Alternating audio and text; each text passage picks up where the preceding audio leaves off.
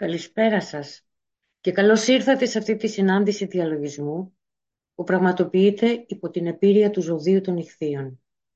Βρισκόμαστε στη βιβλιοθήκη του Λούσι Στράς στο Λονδίνο και ο συνήθως η συνάντηση αυτή μεταδίδεται και μέσω διαδικτύου. Η ακριβής ώρα της Πανσελίνου είναι αύριο στις 14 και 30 ώρα Ελλάδας, οπότε εργαζόμαστε με τις δυναμικές ενέργειες που φέρουν τις ιδιαίτερες ποιότητες των ηχθείων κατά την προσέγγισή μας στην πνευματική ιεραρχία. Κάθε μήνα εστιάζουμε στις ποιότητες του αστερισμού για το συγκεκριμένο μήνα και εργαζόμαστε από κοινού ως όμιλος, συμβάλλοντας στην εδραίωση των πνευματικών ιδιωτήτων στην ανθρώπινη συνείδηση. Η βασική ποιότητα του ζωδίου των ηχθείων είναι αυτή της θυσίας της κατώτερης φύσης για την εκπλήρωση του σκοπού της ψυχής που υπηρετεί το γενικότερο καλό και είναι πάντα περιεκτική και όχι χωριστική. Η ομιλία που προηγείται της προσέγγισης Πανσελίνου στο διαλογιστικό μας έργο απόψε χρησιμεύει για να εστιάσει το νου στο βασικό τόνο του μαθητή. Εγκαταλείπω τον οίκο του πατρός και γυρίζοντας πίσω σώζω. Και με το στοχασμό μας αυτή τη περματική σκέψη να ενωθούμε ως όμιλος στην υπηρεσία της ανθρωπότητας μαζί με πολλά άλλα άτομα και ομάδες σε όλο τον κόσμο. Μέσω διαλογισμού και στοχαστικής σκέψης αποκτάμε επίγνωση των κύκλων κατά την άμποτη και πλημμυρίδα των πνευματικών ενεργειών και ένας τέτοιος κύκλος συμπίπτει με τις φάσεις της σελήνης, φτάνοντας στο ανώτατο σημείο της κορύφωσής του την ώρα της Πανσελίνου. Αυτή είναι μια εποχή επομένως κατά την οποία η διοχέτευση της ενέργειας μέσω του ομαδικού διαλογισμού μπορεί να είναι μοναδικά αποτελεσματική. Η πλήρως φωτισμένη σφαίρα της σελήνης υποδηλώνει μια ελεύθερη και ανεμπόδιστη ευθυγράμμιση μεταξύ του πλανήτη μας και του ήλιου, του, ηλια... του ηλιακού κέντρου, της ενεργειακής πηγής όλης της ζωής στη Γη. Ως εκ τούτου, η ίδια η σελήνη δεν ασκεί καμία επίδραση στο έργο του διαλογισμού μας. Σε τέτοιες περιόδους βοηθιόμαστε στην προσπάθειά μας να προσεγγίσουμε σταθερά το Θεό, το Δημιουργό, το κέντρο της ζωής και της νοημοσύνης. Ο εσωτερικός νόμος των κύκλων ο νόμος που συμβολίζεται από την αύξηση της σελήνης σε πλήρη φωτεινότητα, ακολουθούμενη από τη μείωσή της, εξασφαλίζει ότι μπορούμε να συνεργαζόμαστε συνειδητά με την εισρωή πνευματικών ενεργειών. Ας σταθούμε όμως λίγο σιωπηλοί και σε εκφέρουμε από κοινού το μάντραμ της ενοποίησης.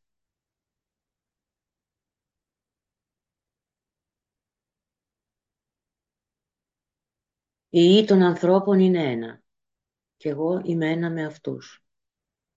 Ζητώ να αγαπώ, όχι να μισώ.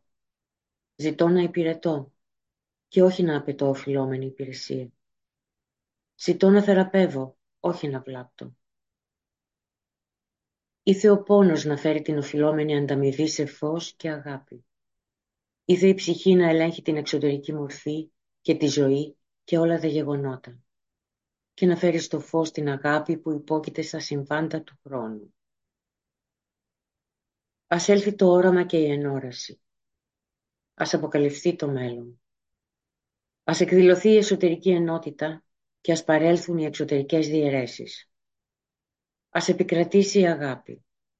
Όλοι οι άνθρωποι ας αγαπούν.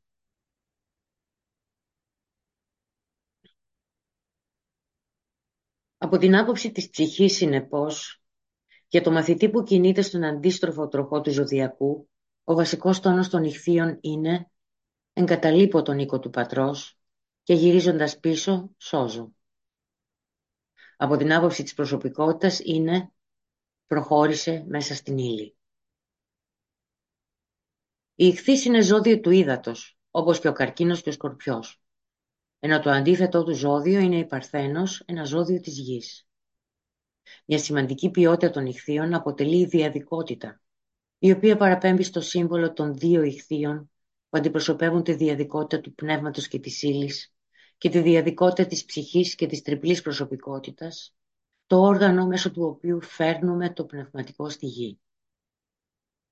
Το σύμβολο των δύο ψαριών απεικονίζεται σαν να συνδέεται με μια ταινία, μια ασημένια χορδή που τα ενώνει.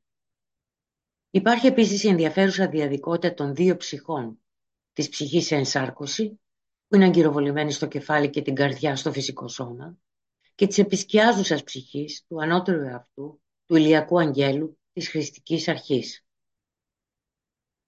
Αυτές οι δύο ψυχές συνδέονται μεταξύ τους με ένα είδος διπλής δέσμευσης που καθιστά την ψυχή εχμάλωτη της προσωπικότητας, η οποία δεν γνωρίζει καν την ύπαρξή της μέχρι να αφυπνιστεί με τους πρώτους ανεπαίσθητους τριγμούς της συνείδησης που φτάνουν σε κορύφωση όταν ο μαθητής μετακινείται στον αντίστροφο τροχό του ζωδιακού.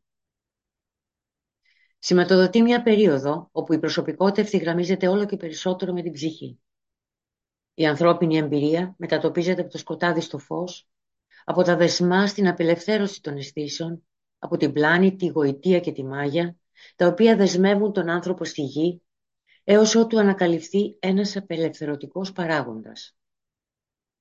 Μέσω της υπηρεσίας του διαλογισμού δημιουργείται συνειδητά ο παράγοντας της απελευθέρωσης, η αντακάρανα. Αυτή η γέφυρα ζωντανού φωτός, που συνδέει τις ανώτερες και κατώτερες όψεις του νου, είναι μια μετασχηματιστική διαδικασία που οδηγεί στην αντικατάσταση των εγωιστικών επιθυμιών από πνευματικές αρχές. Ωστόσο, η απελευθέρωση από τα δεσμά δεν είναι μια ευθεία ανωδική πορεία όπως ανεβαίνουμε μια σκάλα. Είναι μάλλον ένα ταξίδι όπου υπάρχει άμποτη και παλήρια, εναλλαγή μεταξύ της αίσθησης, της αίσθησης του φωτός και του οράματος της βουνοκορφής και εμπειρίας της κοιλάδας, μέχρι ότου η σύνδεση της ψυχής εδρεωθεί σταθερά και αγκυροβολήσει στο φυσικό πεδίο. Όλα αυτά ακούγονται αφηρημένα και θεωρητικά. Ωστόσο, η αφυπνιζόμενη ψυχική συνείδηση φανερώνει την πλέον εξέχουσα ποιότητα της ψυχής, που είναι η αίσθηση της ευθύνης. Η πνευματική ευθύνη αφορά την εμπιστοσύνη, την αλήθεια, την αξιοπιστία και την ηθική. Ασχολείται με το κοινό καλό και όχι με το προσωπικό συμφέρον. Σε αυτούς τους ταραγμένους καιρούς που ζούμε, μπορεί όλα να φαίνονται ζωφερά. Όμως η αίσθηση της ευθύνης, για παράδειγμα, είναι ζωντανή και ακμαία στην εκπληκτική ποικιλία πρωτοβουλειών που υπηρετούν το γενικότερο καλό. Άτομα και ομάδες ολόκληρο τον πλανήτη συμμετέχουν σε ανιδιοτελείς και θυσιαστικές υπηρεσίες στις τοπικές κοινότητες και μέσω παγκόσμιων πρωτοβουλειών όπως η επίλυση συγκρούσεων, η ειρήνευση, τα ανθρώπινα δικαιώματα, η προστασία της γης, οι πρωτοβουλίες που αφορούν τα θρησκευτικά πιστεύω, η κοινή χρήση των παγκόσμιων πόρων και η διεθνή συνεργασία. Η εξελικτική διαδρομή του ανθρώπου, σύμφωνα με τις διδασκαλίες της προαιώνιας σοφίας, περνάει μέσα από πολλές ενσαρκώσεις, καθώς η ψυχή, ο στοχαστής, ο ενυπάρχον Θεός, προσλαμβάνει ένα φορέα γήινης έκφρασης. Οι κρυμμένες δυνάμεις της ψυχής αρχικά είναι αρνητικές και οι δυνάμεις της μορφής είναι θετικές και αρχίζουν να βρίσκουν όλο και πιο ισχυρή έκφραση. Έτσι μας λέγεται ότι οι φυσικές πνευματικές τάσεις του ανθρώπου παρεμποδίζονται και οι δυνάμεις της προσωπικότητας είναι πιο ορατές, ιδιαίτερα η συναισθηματική ή αστρική φύση. Ο Θηβετανός αναφέρεται στην παραβολή του Ιωνά και του Κήτους στο βιβλίο «Εσωτερική Αστρολογία», όπου πραγματεύεται το στάδιο της επίγνωσης των ηχθείων και την αφύπνιση της χρηστικής συνείδησης. Ο Ιωνάς αντιπροσωπεύει τον κρυμμένο δεσμό τη Χριστό και το Κήτος συμβολίζει τα δεσμά της ενσάρκωσης και την προσωπικότητα. Κατά αυτόν τον τρόπο, το Κήτος του Ιωνά αποτελεί ένα σύμβολο της εξελικτικής διαδικασίας και του κύκλου μέσα από τον οποίο διέρχεται η ψυχή. Επιστρέφοντας στον βασικό τόνο για τους ηχθείς, το ζώδιο του παγκόσμιου σωτήρα, πώς λοιπόν σώζει η ανθρωπότητα αφού εγκατέλειψε τον οίκο του πατρός; Θα πρέπει επομένως η ανθρωπότητα να καταφέρει να απελευθερωθεί από τα δεσμά της μορφής και μέσω της ψυχικής επίγνωσης να απολυτρώσει την ύλη και να ανυψώσει τις ζωές που την εμψυχώνουν. Αυτός, όπως μας λένε, είναι ο υποκειμενικός σκοπός του ανθρώπινου βασιλείου, που χαρακτηρίζεται από τη γνώση, την αγάπη και τη θέληση και εμψυχώνεται από αδιάκοπη αφοσίωση και οδηγεί στην απελευθέρωση του ενικούντος πνεύματος από το άδραγμα της μορφής και στην ανύψωσή του σε ένα ανώτερο επίπεδο συνείδησης.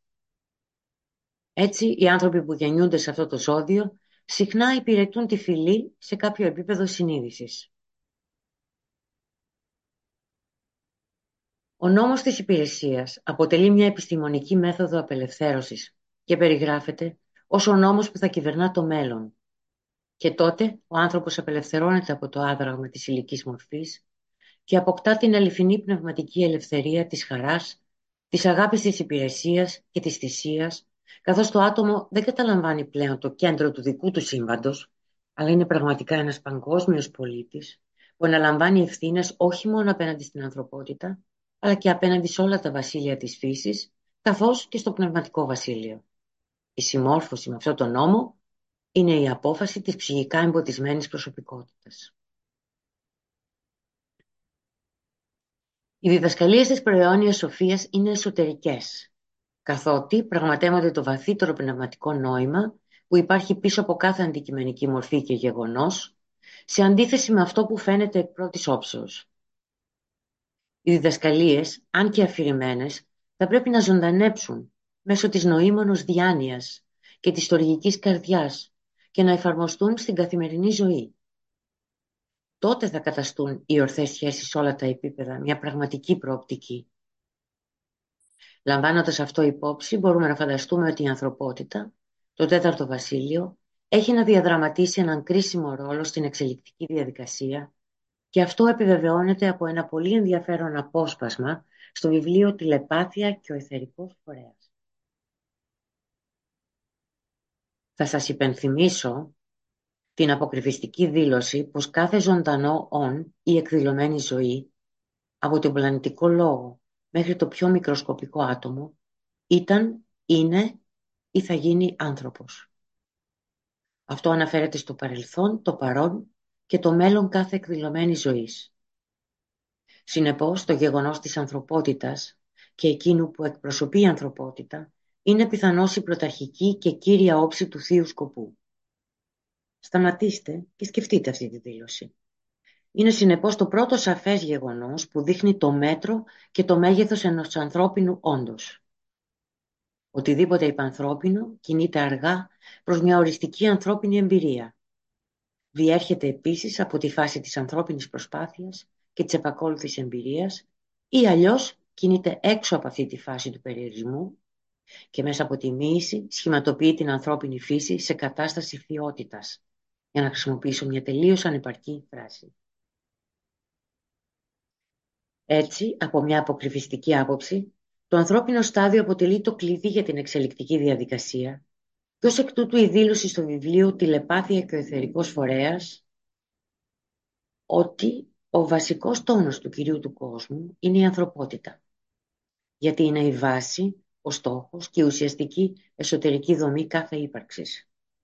Η ανθρωπότητα καθ' αυτή είναι το κλειδί κάθε εξελικτικής διαδικασίας και κάθε ορθής κατανόησης του θείου σχεδίου που εκφράζει σε χρόνο και χώρο το θείο σκοπό.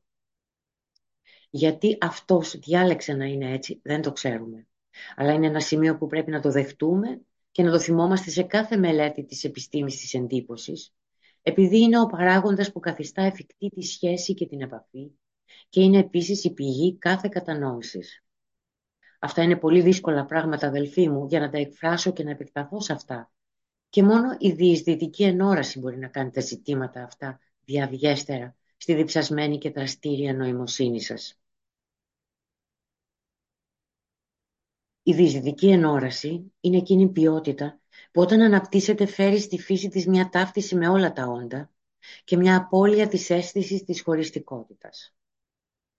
Πρόκειται ουσιαστικά για την αρχή της παγκοσμιότητας και καταδεικνύεται σε γενικευμένες διακηρύξεις και νόμους, όπως η Οικουμενική Διακήρυξη για τα Ανθρώπινα Δικαιώματα, που εξαγγέλθηκε από τη Γενική Συνέλευση του ΟΗΕ το 1948.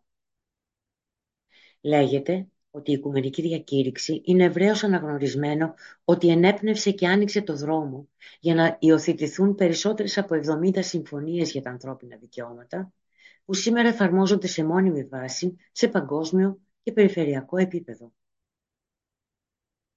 Νωρίτερα, σε σχέση με το βασικό τόνο του κυρίου του κόσμου, έγινε αναφορά στην επιστήμη της εντύπωσης, δηλαδή εντυπώσεων και ιδεών από τον κόσμο των ψυχών μέσω του φωτισμένου και δεκτικού ανθρώπινου νου.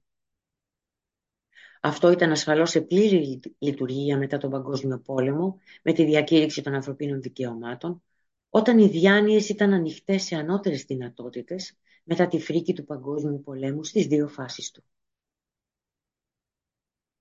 Η υλοποίηση των ανορατικών ιδεών που εντυπώνονται στις ανθρώπινες διάνοιες είναι, όπως γνωρίζουμε, εξαιρετικά δύσκολη και σήμερα οι πόλεμοι και συγκρούσεις συνεχίζουν να μένονται σε ολόκληρο τον πλανήτη. Αυτό φέρνει στο νου τους μεγαλύτερους ζωδιακούς κύκλους των ηχθείων που ξεκίνησε πριν από περίπου 2.000 χρόνια και τη μετάβαση στον υδροχώο.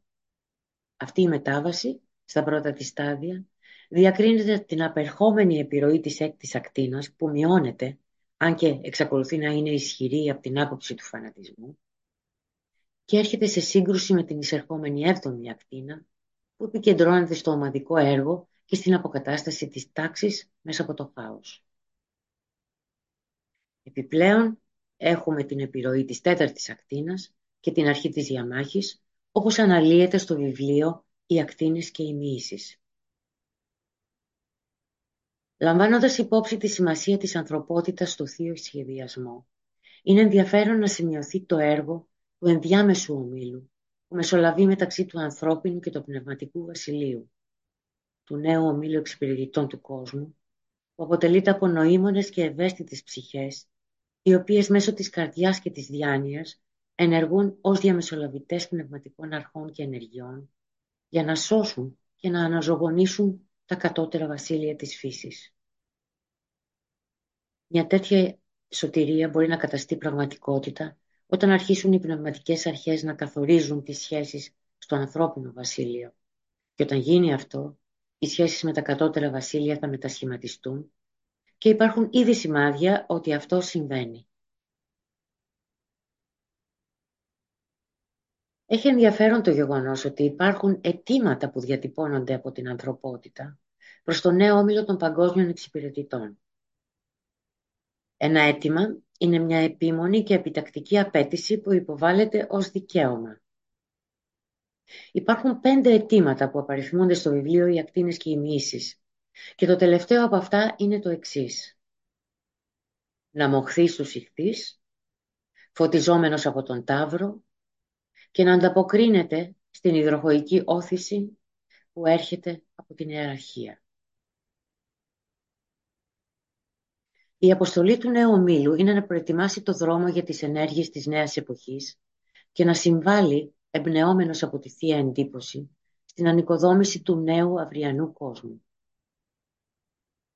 Οι εσωτερικές ομάδες παίζουν το ρόλο τους σε αυτή την απαιτητική αποστολή, καθώς στέκονται με δύναμη και πίστη στην καρδιά του νέου ομίλου. Ο νέος όμιλος έχει μια ευρία ποικιλομορφία και δραστηριοποιείται σε κάθε δημιουργική εργασία που ανυψώνει το ανθρώπινο πνεύμα. Εργάζονται τόσο σε εσωτερικό όσο και σε εξωτερικό επίπεδο και μπορεί να μην έχουν καμιά αποκρυφιστική γνώση ή πίστη στην ψυχή ή σε όποιο όνομα αποδίδεται σε αυτήν. Ωστόσο, με τις πράξεις και τις σκέψεις τους, εμπνέουν και κρατούν το όραμα μιας πιο πνευματικής ζωής μπροστά σε σκεπτόμενους ανθρώπους. Μεταδίδουν φως και αγάπη, και συνεισφέρουν στη δόμηση ενός κόσμου θεμελιωμένου σε πνευματικές αρχές. Καθώς προετοιμαζόμαστε για τη νέα εποχή, ας θυμηθούμε τα λόγια του Κρίσνα στην Bhagavad Gita. Όταν υπάρχει μαρασμός του νόμου και άνοδος της ανομίας σε κάθε πλευρά, τότε εκδηλώναμε. Και τη σωτηρία των δικαίων και τον όλεθρο εκείνων που πράττουν το κακό. Για τη σταθερή εδραίωση του νόμου γεννιέμαι από εποχή σε εποχή. Η ανθρωπότητα πρέπει να προετοιμάσει το έδαφος για αυτή την εκδήλωση, εκφράζοντας την αίσθηση της ευθύνης σε όλες τις σχέσεις. Όταν οι διάνοιες και οι καρδιές είναι ανοιχτές στην έμπνευση, θα διαμορφωθεί το πεδίο για μια ενωρετική κατανόηση που θα υψωθεί πάνω από τα διαχωριστικά τείχη που σηκώνει ο κατώτερος εαυτός. Τότε η τερατόμορφη λερναία ύδρα που δημιουργήθηκε από την κατώτερη φύση της ανθρωπότητας θα φωνευτεί εκ των άνω και όχι με τη χρήση βάναυσης βίας. Και η ανθρωπότητα θα ανυψωθεί από το σκοτάδι στο φως και από το απατηλό στο πραγματικό.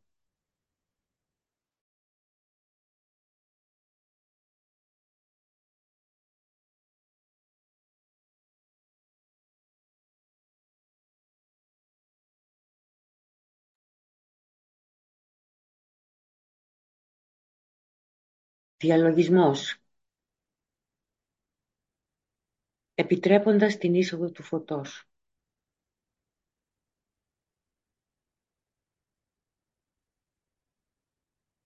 Ομαδική συγχώνευση Βεβαιώνουμε το γεγονός της ομαδικής συγχώνευσης και ολοκλήρωσης μέσα στο κέντρο καρδιάς του νέου ομίλου εξυπηρετητών του κόσμου που μεσολαβεί μεταξύ ιεραρχίας και ανθρωπότητας.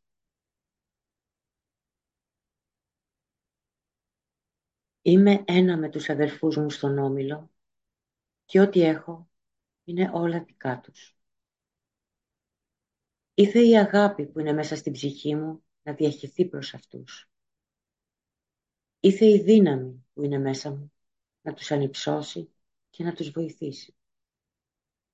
Ήθε οι σκέψεις που δημιουργεί η ψυχή μου να φτάσουν σε αυτούς και να τους ενθαρρύνουν.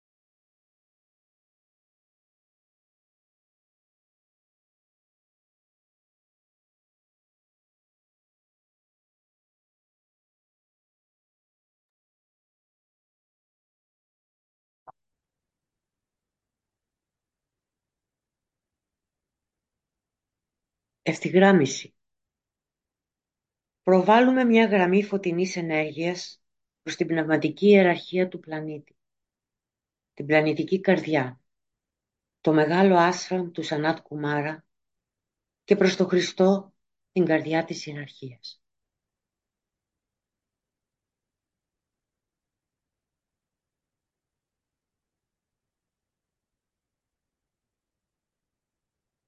Εκτείνουμε τη γραμμή του φωτός προς τη Σαμπάλα, το κέντρο όπου η θέληση του Θεού είναι γνωστή.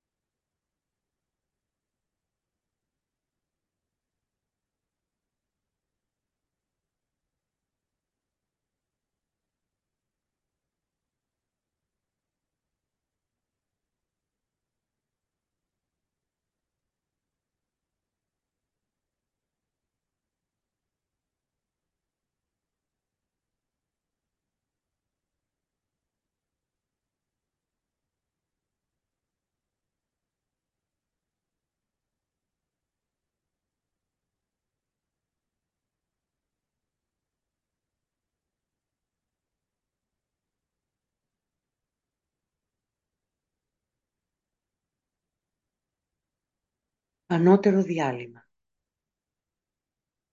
Κρατάμε τον ενατενή ζωντανού ανοιχτό τις εξωπλανητικές ενέργειες που εισραίουν στη Σαμπάλα και ακτινοβολούνται μέσω της ιεραρχίας. Χρησιμοποιώντας τη δημιουργική φαντασία, προσπαθούμε να δούμε τα τρία πλανητικά κέντρα, Σαμπάλα, ιεραρχία και ανθρωπότητα, να έρχονται βαθμιαία σε ευθυγράμμιση και αλληλεπίδραση.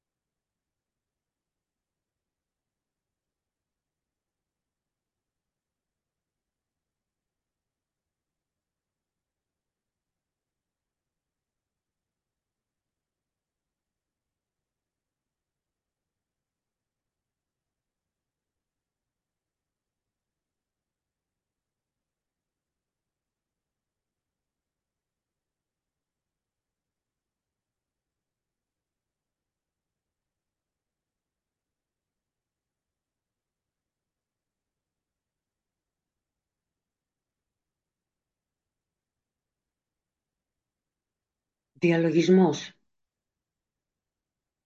Στοχαζόμαστε πάνω στη σπερματική σκέψη, χρησιμοποιώντας το βασικό τόνο του ζωδίου των Ιχθύων. Εγκαταλείπω τον οίκο του πατρός και γυρίζοντας πίσω σώζω.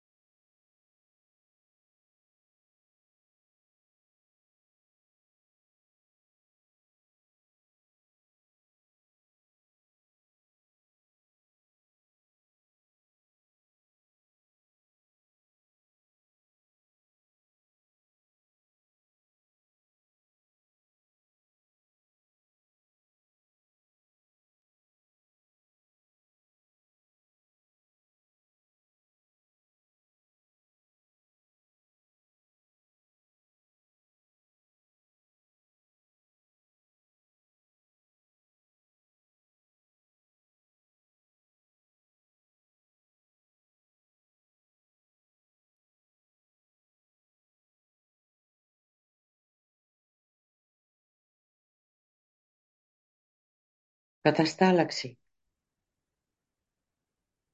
Χρησιμοποιώντας τη δημιουργική φαντασία, οραματιζόμαστε τις ενέργειες του φωτός, της αγάπης και της θέλησης για το καλό να διαχέονται σε ολόκληρο τον πλανήτη και να γυροβολούν πάνω στη γη σε προετοιμασμένα κέντρα του φυσικού πεδίου μέσω των οποίων θα μπορέσει το σχέδιο να εκδηλωθεί.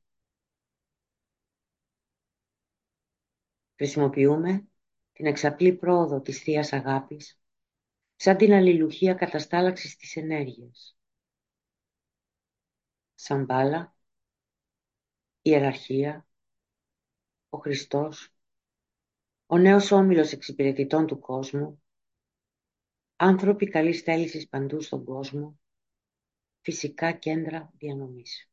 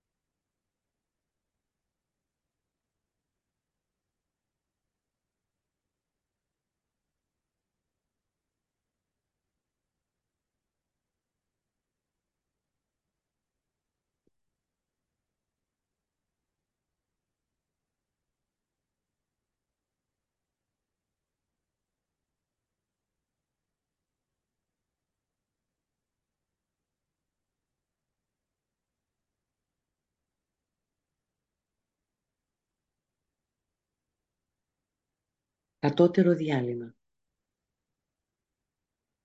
Επανεστιάζουμε τη συνείδηση ως όμιλος μέσα στην περιφέρεια του μεγάλου άσραμ. Από κοινού εκφωνούμε τη βεβαίωση. Στο κέντρο όλης της αγάπης στέκω. Από αυτό το κέντρο, εγώ, η ψυχή, θα κινηθώ προς τα έξω. Από αυτό το κέντρο, εγώ, εκείνος που υπηρετεί, θα εργαστώ. Ήθε η αγάπη του Θείου Εαυτού να διαχυθεί μέσα στην καρδιά μου, μέσω του ομίλου μου και σε ολόκληρο τον κόσμο.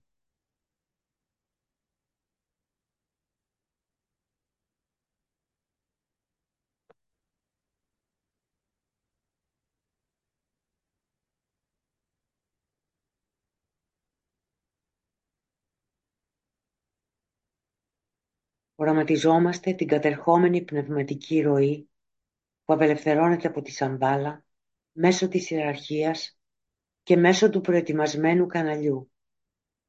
Στοχαζόμαστε πώς αυτές οι Ισραέουσες ενέργειες εγκαθιδρύουν την ατραπό του φωτός και τον ερχόμενο παγκόσμιο διδάσκαλο, τον Χριστό.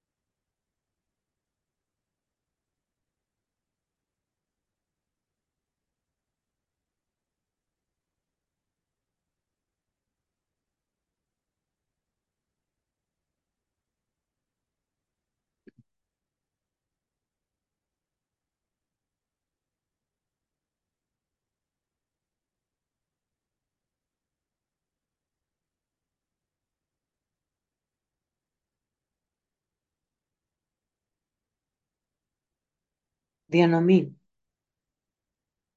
Καθώς εκφωνούμε τη μεγάλη επίκληση, οραματιζόμαστε τη διάχυση του φωτός, της αγάπης και της δύναμης από την πνευματική ιεραρχία μέσω των πέντε πλανητικών εισόδων Λονδίνο, Ταρτζίλινγκ, Νέα Υόρκη, Γενέβη, Τόκιο να ακτινοβολούν τη συνείδηση ολόκληρης της ανθρώπινης φυλής.